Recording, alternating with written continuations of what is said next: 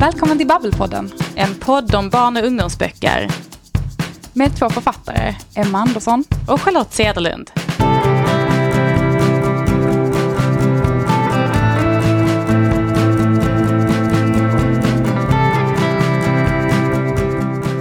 Charlotte, varför älskar du bokprovningen?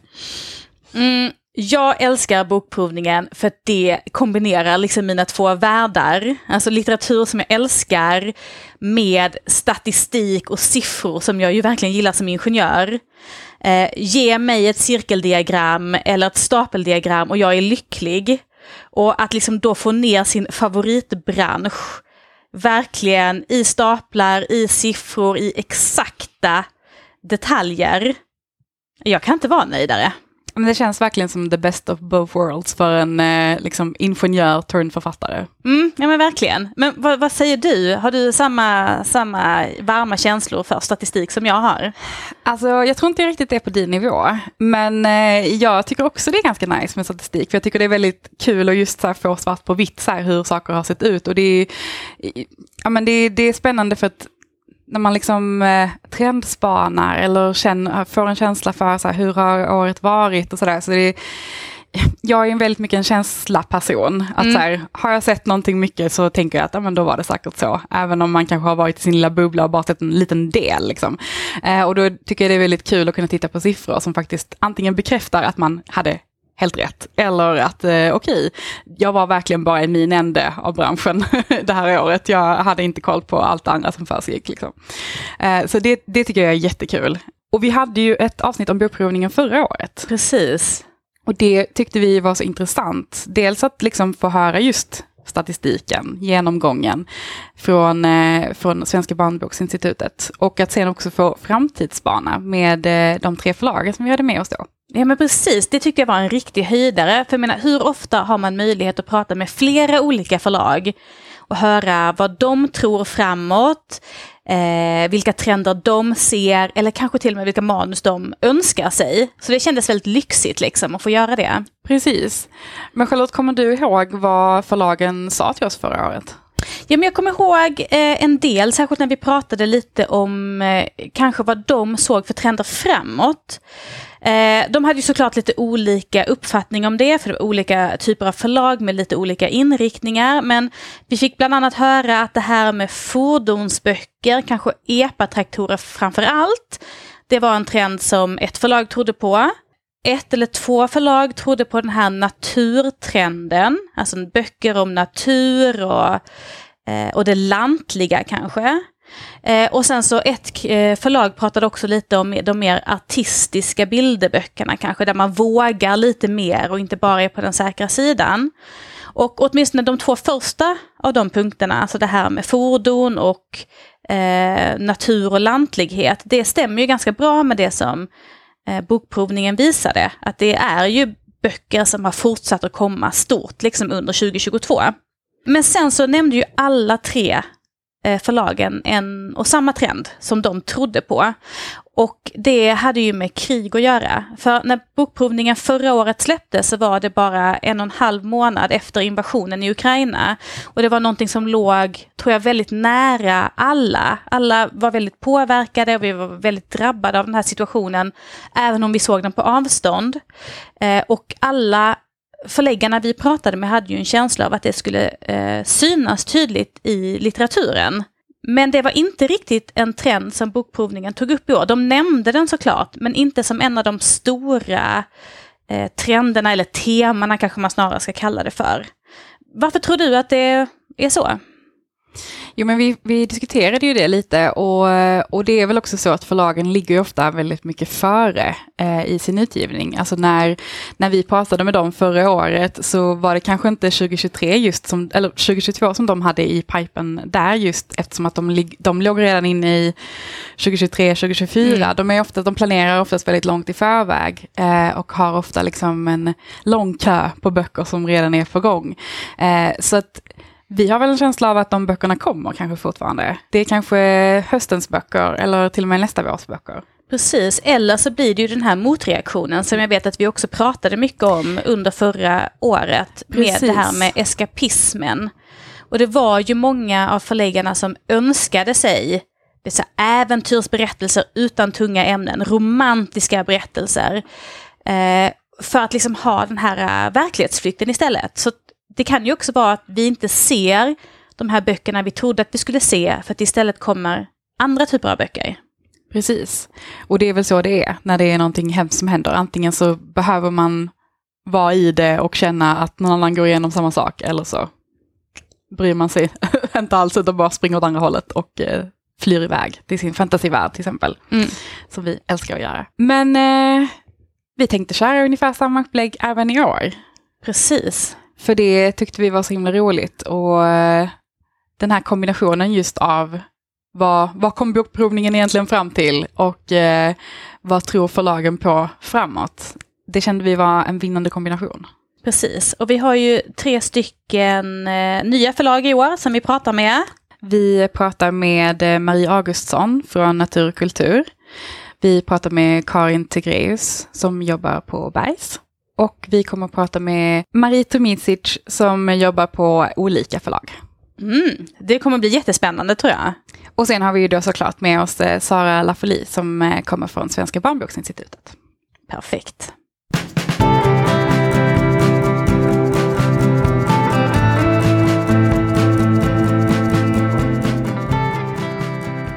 Hej Sara, välkommen till Babbelpodden. Tack, kul att vara här. Ja, kul att du är här. Vi är jättepeppade på att få prata med dig idag. Eh, och vi har ju bjudit in dig för att prata om årets bokprovning. Men innan vi börjar med det, kan inte du bara berätta lite om dig själv? Vem är du och vad gör du?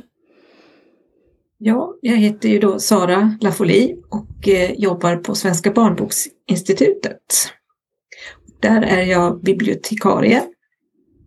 Vi är tre som jobbar där i biblioteket och sen är det eh, forskare och lite annan personal som jobbar tillsammans på institutet med att eh, samla in barnlitteraturen men också att främja forskning och sprida kunskap om barn och ungdomslitteratur på olika sätt. Eh, bland annat då genom eh, vårt projekt Bokprovningen som vi gör varje år då, utifrån eh, årets utgivning av barn och ungdomslitteratur. Du, årets bokprovning släpptes ju, när vi spelar in det här så släpptes den i förrgår. Har du haft mm. en, eh, en busy vecka eller?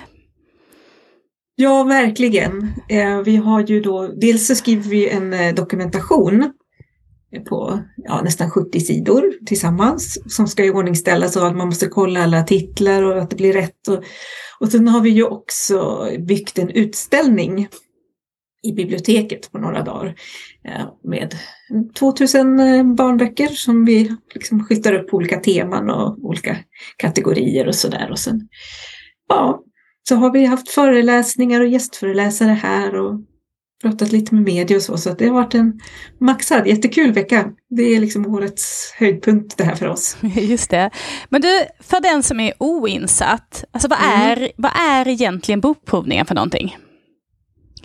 Jo, men eh, bokprovningen, eh, det är ju en eh, genomgång av eh, årets eh, utgivning av barn och ungdomslitteratur som vi då skriver om och eh, analyserar på olika sätt. Dels så eh, är det statistik över fall förlag och eh, vi tittar på utgivningen utifrån olika parametrar som vi har fört statistik på under året.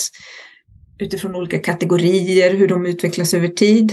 Eh, olika ålderskategorier och så som vi har delat in eh, böckerna i och eh, vi sätter ju också ämnesord på alla böcker. Så att vi tittar också på böckernas innehåll och, eh, och försöker se ja, lite trender i vad det skrivs om så. Så att, så att det blir lite som en... Eh, det, det, är liksom, vi tittar i det stora perspektivet på, på, liksom omgiv, på utgivningen och försöker ringa in liksom sånt som, som, som har hänt under året. Man kan se så att man har ju under åren kallat det för en litteraturhistoria i mikroformat. Att det blir en form av liksom, och det vi inte gör det är ju att vi, vi pratar liksom inte om kvalitet och böckernas innehåll på det sättet. Så det är inte så att vi recenserar eller gör några sådana bedömningar utan vi är mer intresserade av liksom, eh, lite, lite större mönstren. Så. Just det. Men det där tycker jag är jättefascinerande för att ni, ni tittar ju verkligen på ämnesord och liksom mm. sorterar in eh, i teman och sånt här. Men mm. betyder det att ni läser varenda bok som kommer ut? Ja, det gör vi. Vi tittar på varenda bok eh, och läser eh, och bläddrar. Ibland kanske det räcker att man bläddrar i en bok. Men vi måste ju läsa så pass mycket som eh, för att kunna sätta ämnesord, både utifrån vad det är för genre men också vad boken handlar om. Eh, och ibland kan det ju dyka upp nya ämnesord då, som mina kollegor tar till sin grupp då, som jobbar. Vi har ju ett nationellt ansvar för barnämnesorden i, i det, det nationella bibliotekssamarbetet Libris där. Och så kan det klubbas nya ord om man, om man märker någonting i någon bok som dyker upp. Ja, så, som till exempel under pandemi och sådär så kan dök upp lite nya. Och vissa ord behöver kanske uppdateras eller ändras. Och, ja, så det är ett arbete som vi lägger ganska mycket tid på. För att det blir ju ändå, det var 2183 böcker som vi fick in då från förlag och egenutgivare. Och, så att det, vi läser mycket hela tiden och sitter i möten och har bokprat. Vi pratar om vad vi har läst och om det är något nytt som vi har dykt upp eller någonting som vi tycker återkommer och så.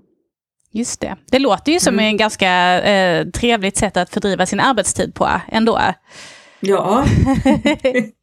Men du, kan inte du, jag vet ju att det är, så här, det är många delar som ingår i en bokprovning, men skulle du ändå mm. inte kunna försöka dra någon slags liten sammanfattning för oss hur det såg ut i år? Ja, jo men det kan jag göra. I stora drag så ser vi då att utgivningen totalt ökade inte, utan den ligger på ganska exakt samma nivå som förra året. Men det som har eh, förändrats är att andelen översatta barnböcker har minskat. Och det här har pågått ganska länge, men nu är det liksom en, en historiskt stor skillnad kan man säga. Det är bara 32 procent av alla barn och ungdomsböcker som är översatta. Eh, så det är någonting ett Eh, som är lite anmärkningsvärt.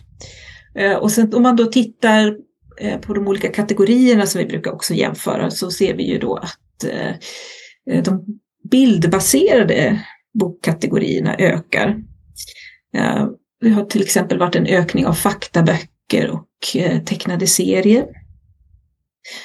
Medan de textbaserade som kapitelböcker, mellanåldersböcker och ungdomsböcker har minskat något. Framförallt ungdomsböckerna då. Och det som minskar där är ju just översättningarna som har nästan halverats.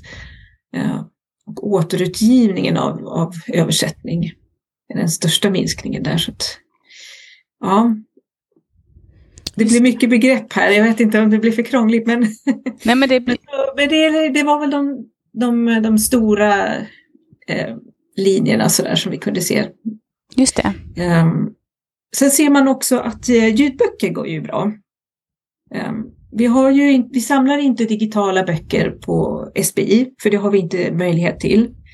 Ehm, och det finns inte riktigt någon, någon övergripande eh, bra statistik egentligen, men det är en litteraturforskare som heter Arnsteiner som brukar eh, hjälpa oss att sammanställa statistik till bokprovningen över det digitala. Utifrån att titta på olika bokhandlares statistik och så, eh, typ Adlibris och så, de större. Eh, och man kan se att eh, just eh, ljudböckerna både säljer bra och Eh, har ökat i utgivning. Mm. Så det är ju något intressant också att ta med sig när man tänker att utgivningen för unga då minskar. Men samtidigt så går ljudböcker för unga bra. Det både säljer bra och produceras mycket. Så att, ja. Men i... Det finns olika parametrar i det här som är intressanta. Men i bokprovningen, alltså, tittar ni även på eh, orsakerna till varför, varför det är så här? Kikar ni på det? Liksom, analyserar ni varför, varför statistiken ser ut som den gör? Ja, vi brukar eh, fundera lite grann kring det, men sen kan vi ju liksom inte riktigt säga att det är si eller så, för det har vi liksom inte forskat på. Och det vi brukar göra att vi brukar ibland kontakta förlagen för att fråga lite grann kring till exempel den digitala utgivningen eller förtroendet. att det ser ut så här och så här och eh, få svar som vi ibland tar med i vår analys av bokmarknaden som är liksom en del av den här bokprovningen. Um, men sen när vi eh, funderar kring populära teman eller sånt som vi tycker liksom, eh, har dykt upp som fenomen, då brukar vi nog eh, analysera ganska fritt och självständigt utifrån vad vi har läst och sett. Så, och, eh, ofta så kan man ju se en tydlig koppling till någonting som händer i, i samhället, att det är väldigt samtidsorienterat. Så. Just det. Eh, till exempel det här nu med att det är mycket bildbaserat och att det också kommer mycket eh, influenser ifrån dataspelsvärlden. Liksom, både kring eh, berättelsernas innehåll och hur man leker med att barn rör sig in och ut ur dataspel, hamnar i en dataspelsvärld. Men att man också eh, kan låna dataspel, plattformsspels eh, vad säger man, liksom berättarstruktur, narrativ, att man liksom, det följer liksom en spellogik och en, man kan använda den estetiken och liksom, man gör en spelifiering av, av boken. Just det, nej men det kändes ju som man mm. fick, man får ju en känsla av att, att utgivningen verkligen går lite mot att matcha eh, så som våra barn och unga lever idag. Mm. Lite kortare texter, mm. lite mer eh, eh bilder i dem, eh, lite mm. andra teman. Eh, mm. är det en förändring som du vet om man har sett alltså länge? Jag vet faktiskt inte. Det känns ju som att eh, barn och ungdomslitteraturen ganska länge har varit ändå ganska en spegling av eh, samtiden. Men det kanske att det går lite fortare nu, att det är liksom lite lite tydligare kanske. Just kring olika de här inslagen av bild och format och hur man väljer att berätta. Att det finns en större variation och mer spegling av just barnens digitala liv och sociala medier och så. Att det kanske har ökat lite grann, men det, ja, jag kan inte säga En känsla kanske i alla fall. Ja, precis. Ja. Men du, förutom det här med spelifieringen eller vad mm. man nu ska kalla det för, så mm. gjorde ni ju två andra sådana här temaspaningar och det ena var mm. ju eh, superhjältar och det mm. andra var ju jakt och fiske kanske man kan säga. Eh. eh ja, precis. Och friluftsliv med jakt och fiske, ja precis. Mm. Um, när ni gör, när ni gör era sådana spaningar, hur, hur är det ni har spanat då? Jo, men då noterar vi när vi läser att ja men titta här nu är det en till bok som, som utspelar sig på landsbygden och ja, att man liksom hela Ja, man har liksom böckerna med sig och så för vi ju också in i en dokumentation och där kanske vi liksom ibland, ja, har man någonting på känn, då sätter man en rubrik där så att man kommer ihåg liksom det där, det där hade jag en span på. Titta här, nu kom det en till. Eller så kom det inte så mycket mer. Så att det där är liksom ett ganska levande eh, dokument. Um, och sen så just att vi har de här boksamtalen ganska ofta så vet man också vad de andra har läst och hört att någon, någon annan hade också med sig en, en bok om fiske och, och sen så, så Sen så kollar vi av det också med, mot eh, ämnesorden sen förstås. Ju närmare bokprovningen vi kommer så kan vi ta, ta fram listor och se liksom om, om våra spaningar faktiskt är grundade då i vår egen statistik. Ibland kan det ju vara också så att man ser eh, saker som in, kanske inte alltid har fått ett ämnesord heller. För det finns ju vissa liksom, eh, kriterier för om man ska sätta ett ämnesord så ska det vara minst 20 procent av berättelsen som handlar om det. Det ska vara något centralt. Men det kan ju förekomma i berättelsen. Och, um, så att det är en kombination av ämnesorden och vad vi ser. Liksom, och Just det. Men det, jag, läser. jag tycker det är jätteintressant för det där mm. är ju ett sätt att försöka liksom spana in i framtiden. Och mm. Vi gjorde ju ett sånt här uh, avsnitt även om uh, bokprovningen förra året och då var mm. det ju andra teman eller trender såklart. Mm. Uh, vissa av dem har ju liksom återknutits kan man säga, för då var det fjällvandring, odling, miljö, klimat, vilket man kanske kan säga har gått mm. över till det här med friluftsliv och jakt och fiske. Mm. Men sen var det också väldigt specifika teman som pandemin med virus, mm. sjukdomar och vaccin som ju nu känns som att det känns evigheter sen och det vill man väl inte mm. läsa om nu. Så att man förstår ju hur det verkligen kan alltså, svänga. Ja, precis.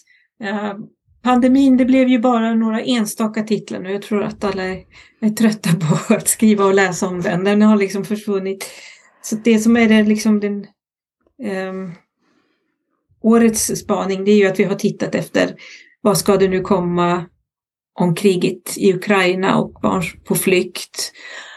Um, har vi haft en spaning efter och det har ju också kommit några böcker som har dels översatts från eh, ukrainska eller en dagboksroman till exempel som är utgiven på engelska då, men som är skriven av en ukrainsk flicka på flykt och så, så det är någonting som eh, vi kikar efter. Vi såg ju då 2015 att det kom många böcker om, om krig efter eh, i och med kriget i Syrien. Då. Men i år har det inte varit eh, någon jättesvängning egentligen, men vi tänker att det där kanske också handlar om tid, att det 2023 kommer att komma mer böcker. Och det har jag ju sett lite grann när vi har varit på förlagens bokfrukostar och sådär och nosat på 2023 att det kommer att komma mer böcker om kriget. Ja men precis, för det var också mm. en eh, i vårt avsnitt förra året då, så intervjuade mm. vi också tre förläggare från tre mm. olika förlag. Och deras största spaning var ju just mm. alltså böcker om, som liksom på något sätt kunde kanske härledas till kriget i mm. Ukraina. Men mm. där vi också har gjort tolkningen lite att hittills har det ändå inte blivit så stort. Men då är det kanske mm. som du säger att det inte riktigt har hunnit komma än. Men så kanske det är lite grann så också eh, som jag tror att en av förläggarna där hade en spaning på också. Att man, barn kanske inte orkar och vill läsa hur mycket som helst om den svåra vardag som faktiskt omger oss. Som kan vara skrämmande och tung med klimatkatastrofer och liksom ganska mörk framtid och det är krig som man är rädd för i, i vår närhet. Att man faktiskt kanske hellre vill läsa om superhjältar och fantasy och liksom ja, sånt som faktiskt är väldigt stort också har kommit. Um, både mellanåldern och ungdomsboksgenren uh, är ju väldigt uh, fantasyrik kan man säga. Mycket övernaturliga väsen och um, inslag av magi. Just det. Och det kanske man kan behöva i tider som denna också. Man behöver alltid att, fantasy, ja. känner vi. Sen är det lite lite roligt att eh, det finns ju fortfarande böcker om klimatet eh, och unga som kämpar. För det såg vi ju förut också mycket klimataktivism och så. Men att nu har eh, årets klimataktivister blivit som superhjältar. Att de har liksom, det är barn som får superkrafter och superförmågor. Så att de har liksom också antagit en mer sån liksom övernaturlig eh, eh skepnad. Um, och ja, det är ju jättemycket superhjältar överhuvudtaget. Det är någonting som har, vi har sett växa under flera år. Så det är ja, kul. Det. Ja, det är mm. kul. Mm. Men då jag tänker så här, när ni sitter där och så går ni igenom alla böcker och så sitter ni och har era möten och pratar ihop på er. Är, mm. det, är det liksom någonsin någonting som så verkligen överraskar er? Att oj, men titta det här, det, det har vi inte sett förut. Eller det här, det här trodde vi inte skulle komma nu. Eller? Det som vi tycker har varit slående i år, det är att det liksom inte har varit egentligen nästan en enda feelgood berättelse för ungdomar. Att det blev så himla mörkt i den ålderskategorin. Mellanåldern har ju liksom lite både och.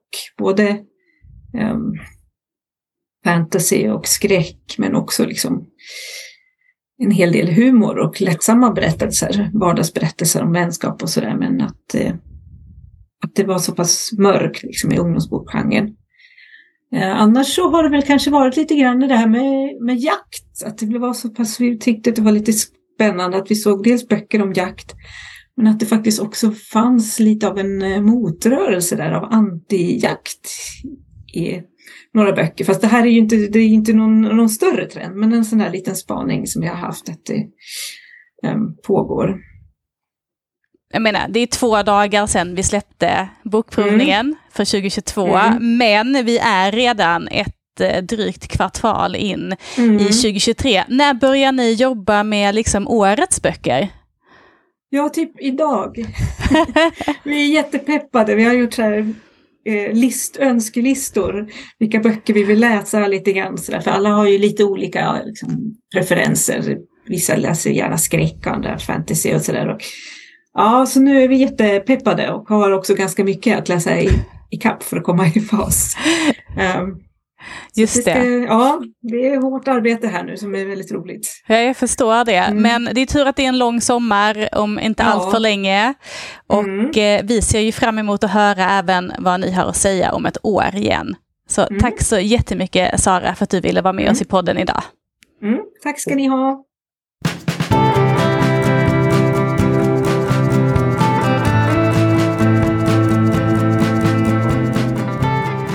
Marie, välkommen till Babbelpodden. Hej, tack så jättemycket. Du, hur... Kul att vara här. Ja, jättekul att ha dig här tycker vi. Är det bra med dig idag? Det är bra med mig, solen skiner, det är härligt väder och uh, ja, det ska bli kul här. Ja, det tycker vi med.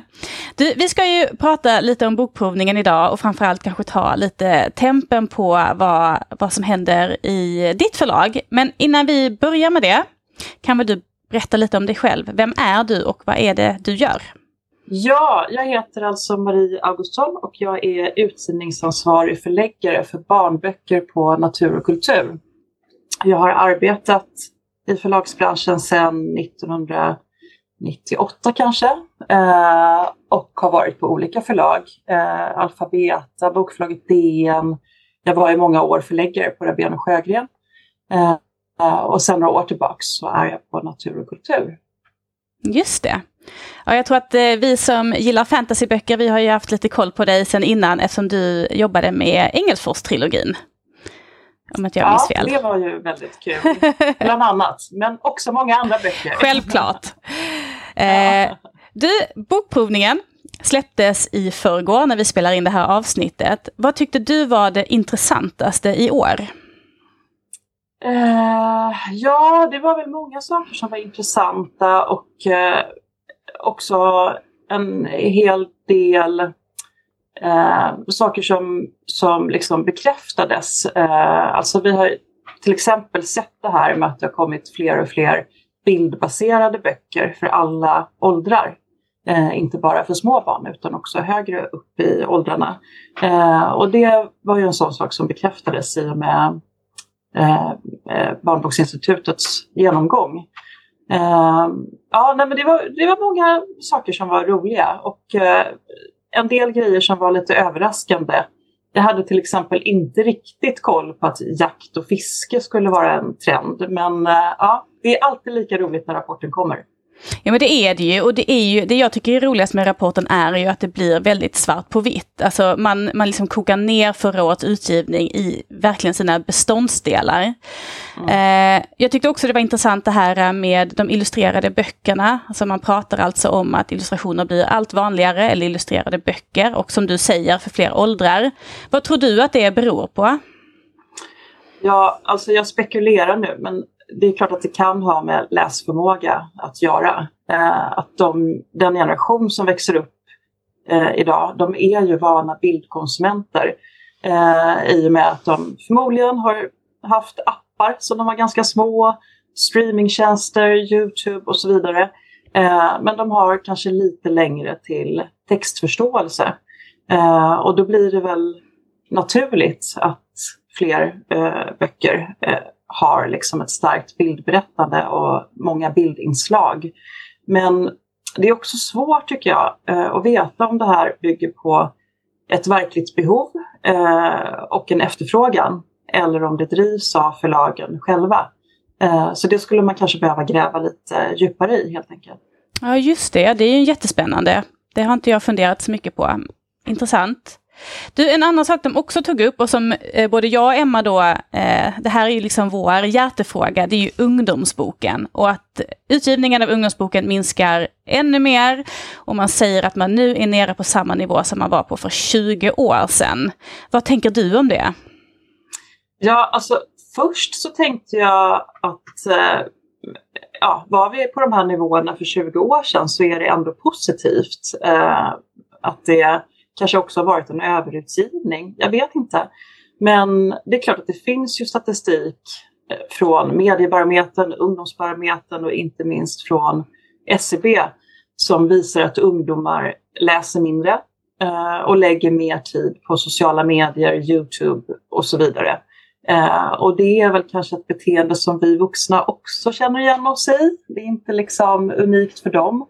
Eh, men samtidigt så finns det ju rapporter som visar att ungdomar vill läsa mer. Och det är ju väldigt positivt. Eh, och jag tänkte också på den senaste försäljningsstatistiken som finns på Förläggarföreningen eh, och som visar att utländsk litteratur ökar, alltså böcker på engelska. och där är väl slutsatsen att både ungdomar och vuxna läser mer skönlitteratur på engelska helt enkelt. Så ja, det där är väl också någonting som behöver liksom kikas lite mer på. Hur, hur ser det ut med läsningen? Eh, och samtidigt så vill jag också säga att det behövs ju verkligen politiska initiativ och insatser. Eh, I all läsforskning så finns det en enskild faktor som lyfts fram som läsfrämjande och det är tillgång på böcker. Så ja, se till att alla skolor har skolbibliotek. Gör det lätt för ungdomar och barnen också att få tag på böcker så kanske läsningen ökar. Precis, ja, men man vet ju hur stor skillnad det är när man kommer till en skola som har en riktigt grym bibliotekarie. Då är det ju mycket mer böcker ute i klassrummen. Exakt, ni ser ju det när ni gör skolbesök. Ja. Eh, att det är väldigt stor skillnad på mm. olika skolor. Mm. Ja men det är det verkligen. Men du, om vi ska kika lite på de här trenderna. Jakt och fiske sa du, det hade du inte riktigt koll på. Det kan jag inte heller säga att jag hade. Eh, man nämnde också böcker om superhjältar och böcker som var gaming-relaterade. Är det här någonting som ni känner igen i er utgivning? Ja, alltså jag tänker att det kanske också har, de tog också upp klimathotet. Jag tänker att det där kanske har med det att göra, att det är liksom en naturtrend eh, just nu. Eh, det tycker jag att man kan se eh, på de flesta förlag, eh, att det är stort fokus liksom på naturböcker. Och vi har väl inga böcker om jakt och fiske, men vi har ju faktaböcker om natur. till exempel Alexandra Dahlqvists superfina faktaböcker om hav och nästa år om insekter. Så det kan jag absolut känna igen. superhjältar tänker jag inte riktigt är en trend, utan det är liksom en genre som alltid har funnits inom barnlitteraturen. Eh, tänk bara på Pippi, vad är hon om inte en superhjälte? Liksom? Eh, och det är kanske inte så konstigt för att barn har inte så mycket makt. De är ofta i ett underläge och då är, kan det ju vara väldigt härligt att läsa om och fantisera om superhjältar och superkrafter och så. Eh, och där har vi också en eh, en serie som kommer nästa år. Jag tror att det kommer liksom fortleva helt enkelt. Eh, Gamingrelaterade böcker har vi inte. Eh, men jag förstår ju att andra förlag plockar upp, eh, alltså till exempel Youtubers som är stora inom gaming. Eh, och det tycker jag är toppen. För att det är ju ett sätt också att få barn att läsa och hitta böcker. Ja, just det. Ja, men precis. Allt som funkar, funkar. Ja. Men jag tänker också så här att ni jobbar ju, man vet ju det på förlagen, alltså det ni jobbar med, med nu, det är det som kommer ut om ett år, ett och ett halvt år, kanske till och med ännu längre fram. Kan du liksom se några andra trender som kommer framåt? Eh, alltså jag kan inte riktigt säga att jag ser några andra trender så. Jag vet ju bara vad vi eh, har i pipeline. Jag vet ju inte vad de andra förlagen jobbar med. Eh, men Alltså jag tänker på bokmässan i Bologna till exempel så var det otroligt mycket fantasy. Så det är ju möjligt att det kommer en ny fantasyvåg, jag vet inte. Eh, och sen tänker jag också på att den här rapporten konstaterar ju att barnboksutgivningen kännetecknas av en stark samtidsorientering. Så vad är det vi, liksom, vad är det vi pratar om just nu? Ja, vi pratar väldigt mycket om AI. Eh, kanske det kommer komma in i barnboksutgivningen nästa år, jag vet inte. Kommer den ekonomiska krisen att vara liksom, synlig? Ja, vi får se helt enkelt. Just det. Det är alltid spännande. Mm. Eh, men som sista fråga så undrar jag ju, du som sitter och ansvarar för er utgivning, barnboksutgivning och som eh, liksom vet vad som är i pipen. Är det någonting du saknar? Är det någonting du önskar att ni skulle få in manus i manushögarna eller att era författare skulle föreslå för er? Ja, alltså jag skulle ju gärna vilja hitta den stora kärleksromanen. Eh, alltså tänk vinter, en ny Vinterviken eller John Green. Eh, det skulle jag jättegärna vilja få in. Eh, och jag längtar också efter fler formexperiment, genreblandningar.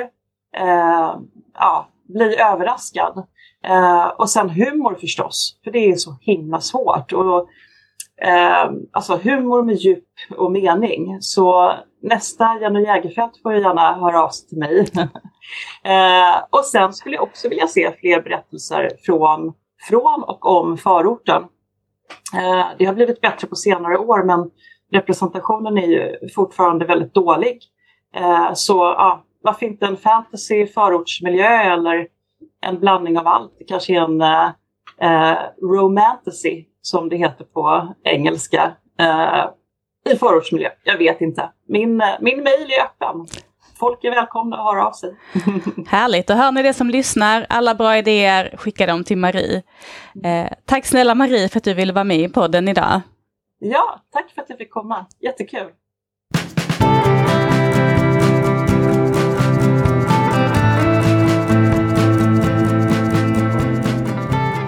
Karin, välkommen till Babbelpodden.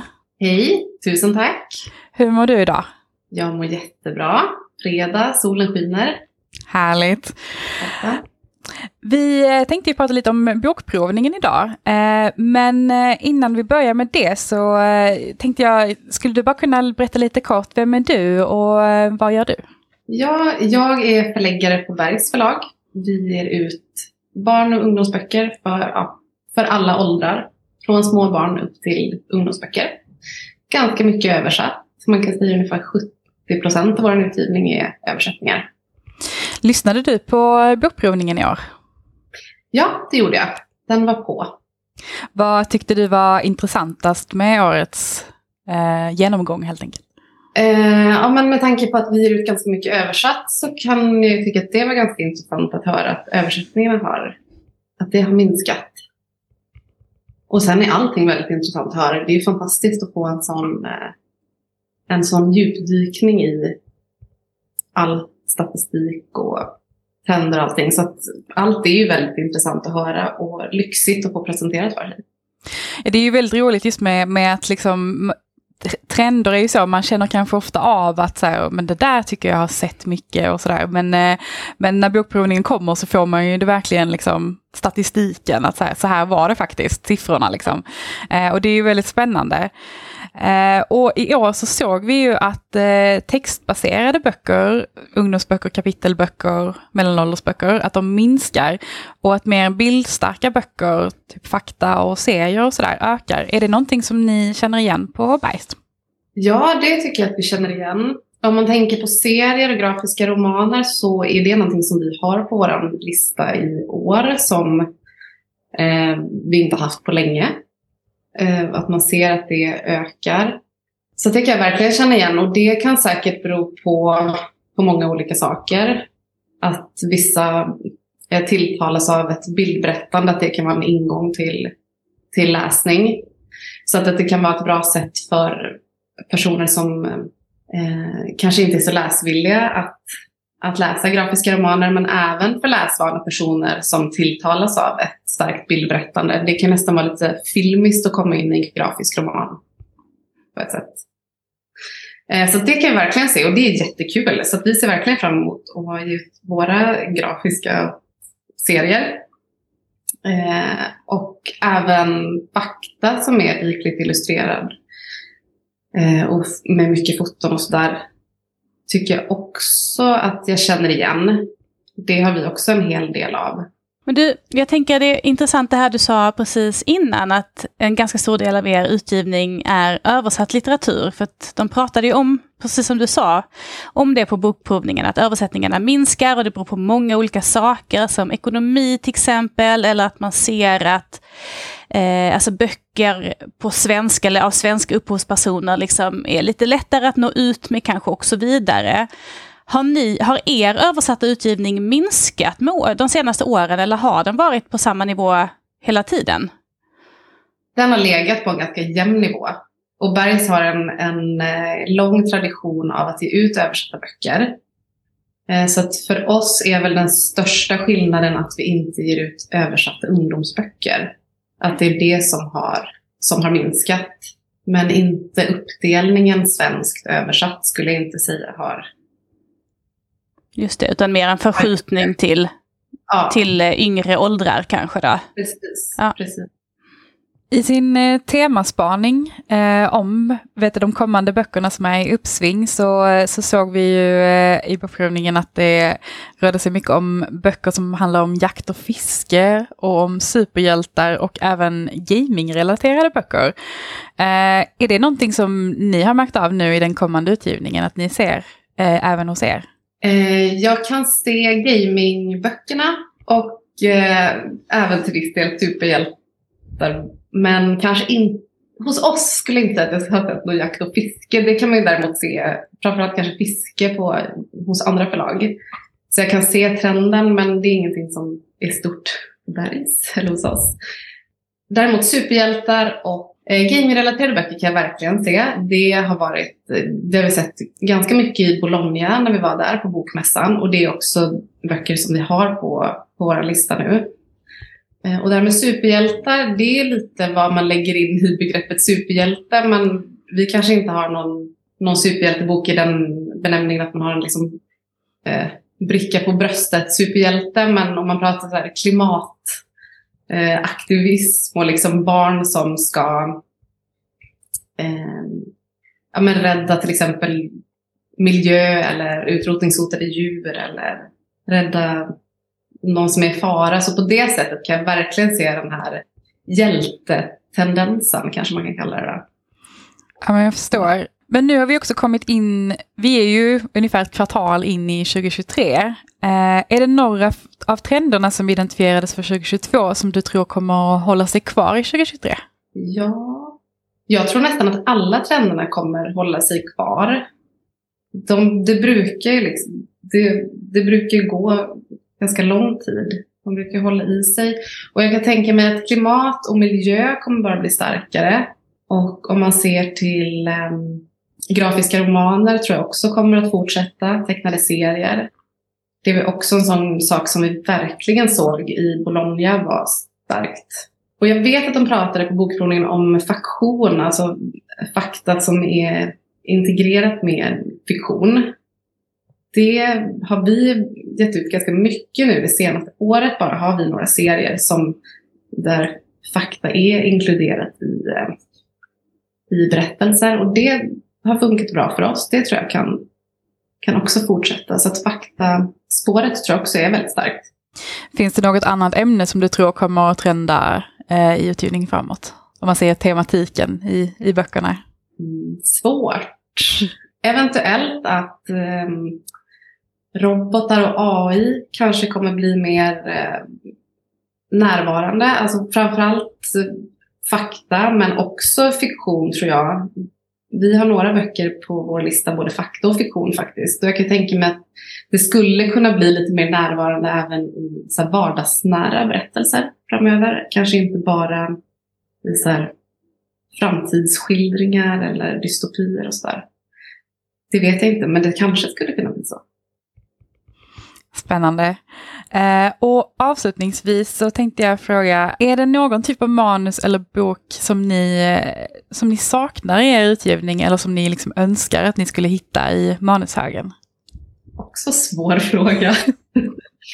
Eh, det man alltid är ute efter är väl liksom starka röster, starka berättare och det har vi ju redan. Men en, en ny röst som kan leverera starka berättelser såklart. Och det är svårt att säga kanske innan. Det är sånt där man vet när man, när man har det framför sig så, så känner man det. När rätt bok dyker upp då, då, då, då, känner man det i hjärtat. Precis, precis. Det låter jättespännande. Tack så jättemycket Karin för att du ville vara med och prata med oss idag. Tack så jättemycket för att jag fick vara med.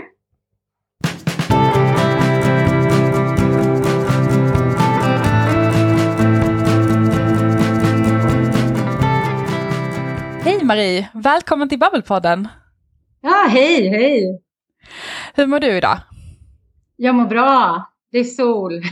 Härligt. Det är varmt. Det är vår. Det gör oss alla på gott humör. Ja, verkligen. Vi ska ju prata lite om eh, bokprovningen idag, men jag tänkte att innan vi går in på det så tänkte jag bara, skulle du kunna berätta lite, vem är du och eh, vad gör du? Mm.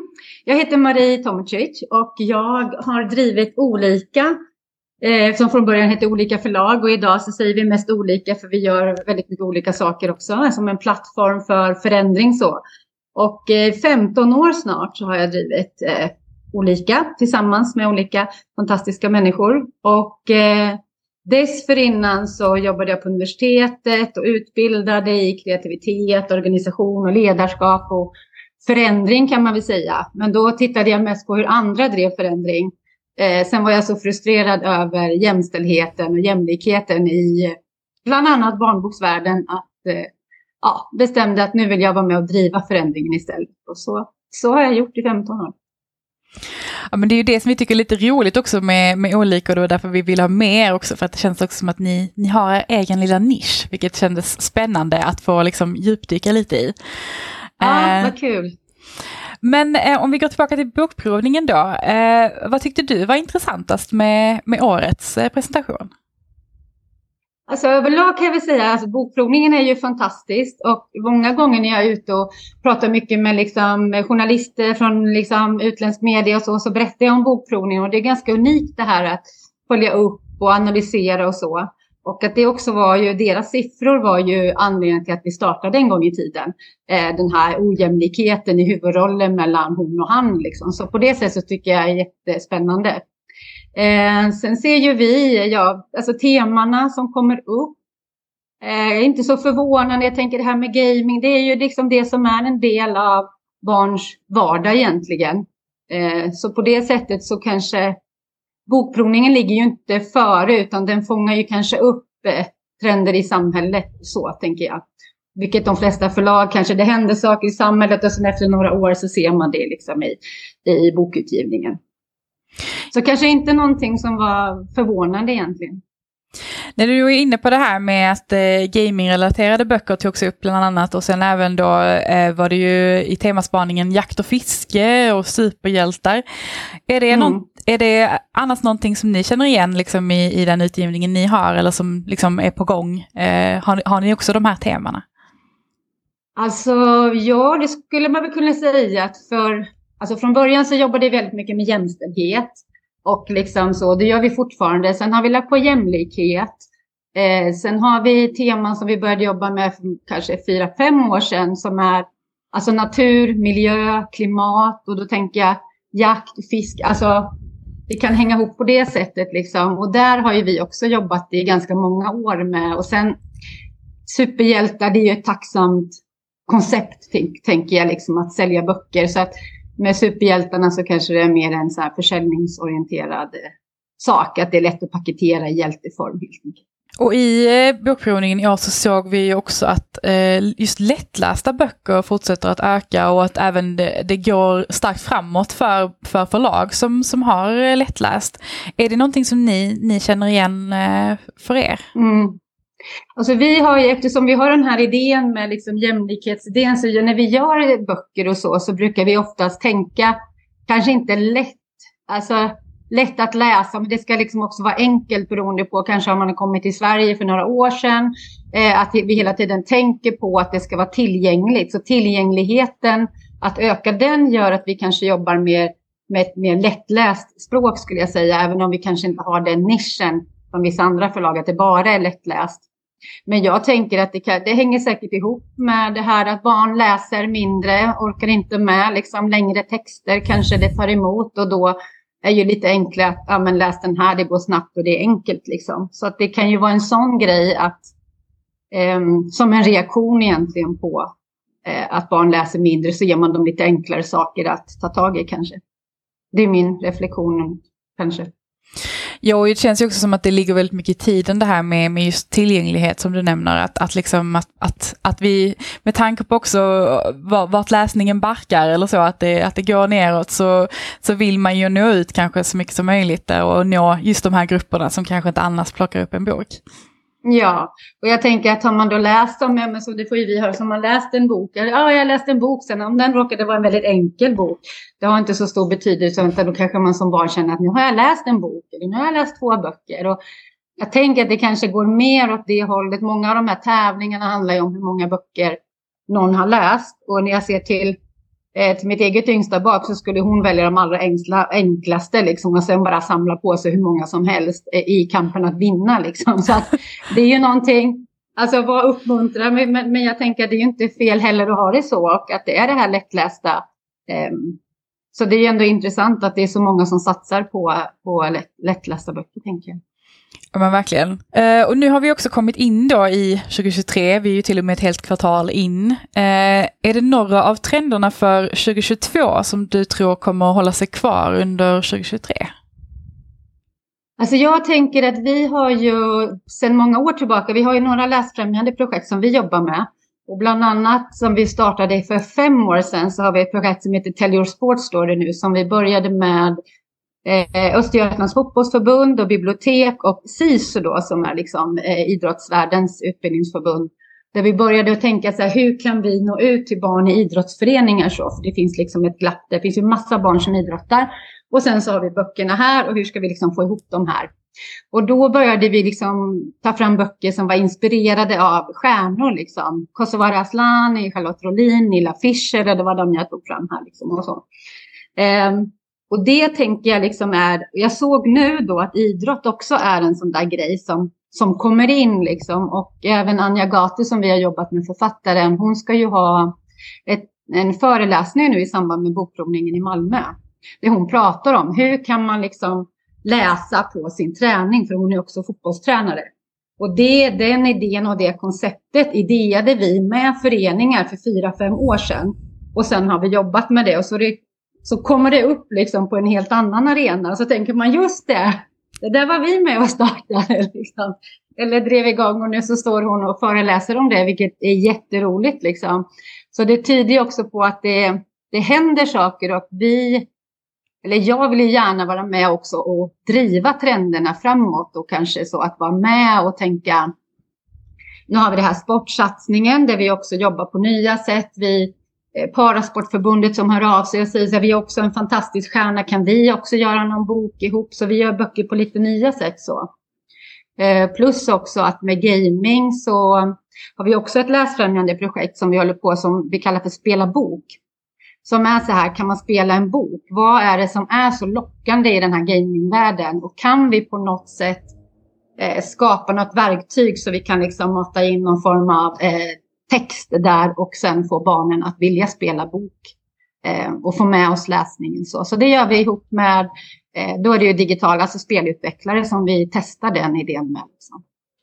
Det låter ju väldigt intressant och det är ju det är faktiskt någonting vi inte har varit inne på så mycket men, men just det här just att, att eh, såklart så, så påverkar ju även alltså, förlagen trenderna. Man kanske också väljer lite vilken riktning man vill att det ska peka ut. Eh, mm. Det är mm. inte bara manusen som hamnar i manushögen kanske som styr utan det är också eh, Nej, vad man väljer att lyfta fram.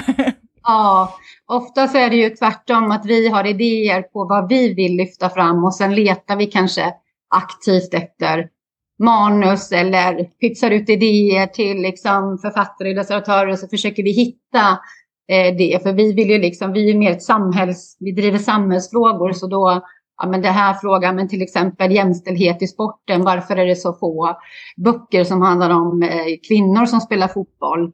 Eh, det måste vi göra någonting åt. Och så, ja men det här måste vi göra någonting åt. Så lite så tänker vi att vi löser lite problem med våra böcker också, förutom att de ska vara liksom roliga och bra att läsa. Mm. Mm. Jo, jag tänker att du är ju inne på det här nu, men, men eh, är det någon typ av manus eller bok då som ni känner att ni letar efter just nu? Ja, alltså vi är alltid intresserade av liksom, vad ska jag säga, karaktärer att bygga saker kring. Nu är det väldigt mycket med återbruk och cirkulärt tänk som jag tänker behöver liksom sättas på lite nya sätt. Eh, kan vi börja prata om det med barnen utan att det blir liksom för tråkigt och så hur, hur vi får tänka i framtiden med, med de resurserna som vi har. Så det är ju sådana teman som är eh, jätteintressanta för oss. Eh, sen är det ju fortfarande det här med könsroller så fortfarande finns liksom det här böcker eh, och mer och mer, våra kunder hör ju också av sig. Har ni någon sån här bok? Har ni någon sån här bok? Eller har ni det? Och väldigt mycket mm, förutom detaljer kan det vara illustrationer som någon hör av sig och säger det var så härligt att se ett barn med hörapparat. Eh, mitt barn blev så glad för den också hörapparat. Och så, där. så det är små detaljer. Men också det här med kanske pojkar ännu mer som eh, bara vill ha klänningar eller som också vill måla naglarna eller locka sitt hår och ha långt hår. Att där, där är det ju fortfarande liksom en hel del kvar att göra. Eh, så sådana manus men sen all, alla spännande manus tänker jag, för att barn läser ju för att det är, alltså läsningen är ju en aktivitet i sig, men det man vill åt i boken det är ju det här spännande och då, jag tänker i, i gamingvärlden så går det väldigt fort, det är snabbt och så. Så de här böckerna med, med driv i, framåtanda och liksom spännande världar och så, det är ju, tänker jag, alltid härligt. Precis, det man ofta liksom, men kanske ibland tappar bort det är ju att, att liksom mycket kommer på köpet med en spännande berättelse. Ja, det måste ju, om inte det finns då, då blir det ju det här tråkiga liksom att man gör någonting bara för att liksom. Och det kan ju, det kan ju vara nog att lära sig läsa, skriva allt. Det här måste sakerna. Men eh, vill man att barnen ska liksom ner i någonting så måste det ju vara någonting som drar. Så, så det, det är ju så. Ja men då, då, då hör ni vad ni ska skicka in för manus om ni, om ni vill fånga olikas uppmärksamhet helt enkelt. Ja. Tack så jättemycket Marie för att du ville vara med och prata med oss idag. Ja men tack så jättemycket och kul att ni driver den här podden, superbra. Tack.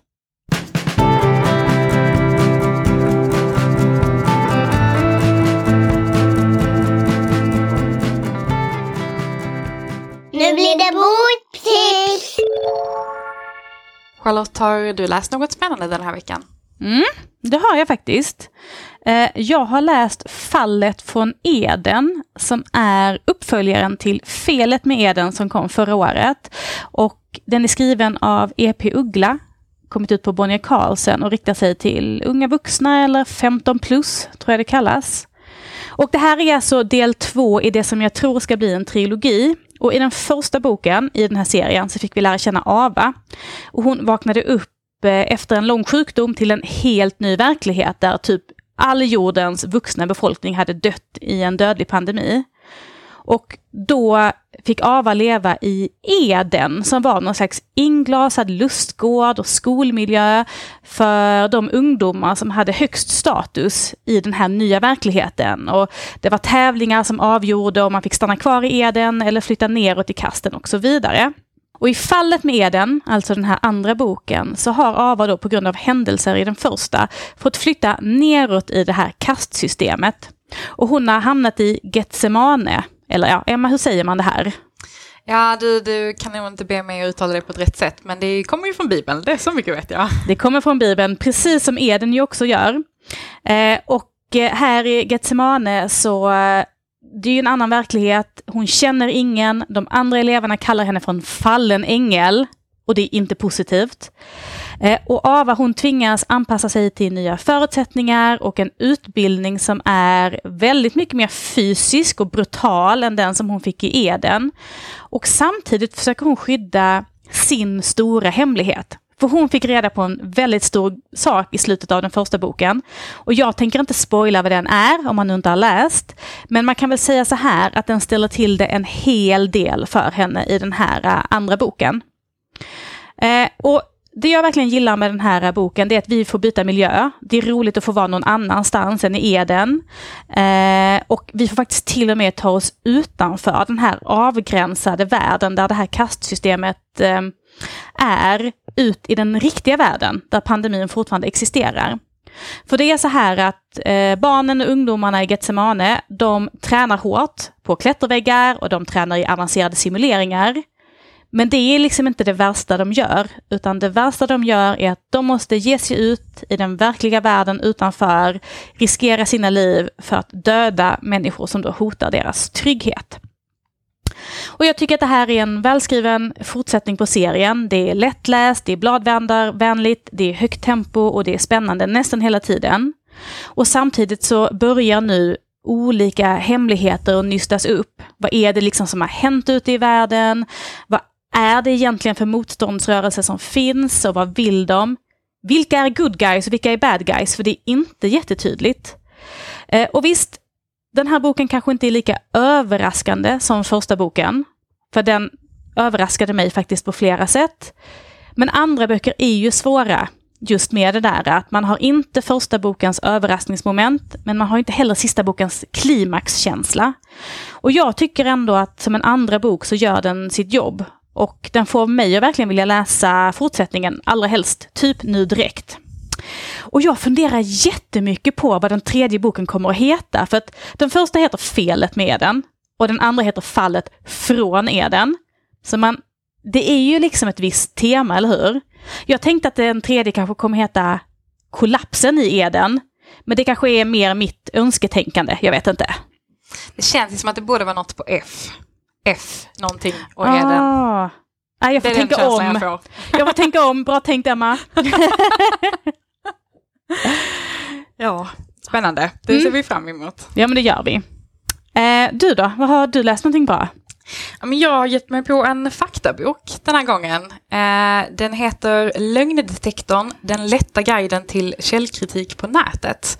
Eh, och det är, den är väl tänkt att vara liksom för ja, men, eh, ungdomar, tänker högstadiet, gymnasiet eh, skulle jag väl tro. Eh, och den kom ut på bokförlaget Hedvig i slutet på 2022 och är skriven av journalisten Hugo Evald Hurinski. Eh, och alltså det här var en väldigt eh, alltså, intressant bok. Jag gillar ju ändå att läsa faktaböcker eh, och jag tycker det är spännande med faktaböcker som riktar sig just till, till en yngre publik. För det ska ju vara Ja, men det ska ju vara mycket fakta men det ska ju ändå vara lättillgängligt och lättförståeligt och man ska inte tröttna eh, på att läsa vidare. Eh, och det tyckte jag absolut att den här boken lyckas med. Den, den eh, är lättläst eh, och man hänger med hela tiden och jag tyckte det var kul för att jag tycker ju själv att jag är ganska bra på källkritik eh, och att liksom man har ändå fått en ganska bra bas i skolan. Jag gick ändå liksom i skolan fortfarande när internet blev en stor grej och eh, liksom hade datorkunskap i skolan så att du vet, jag har koll på internet tyckte jag.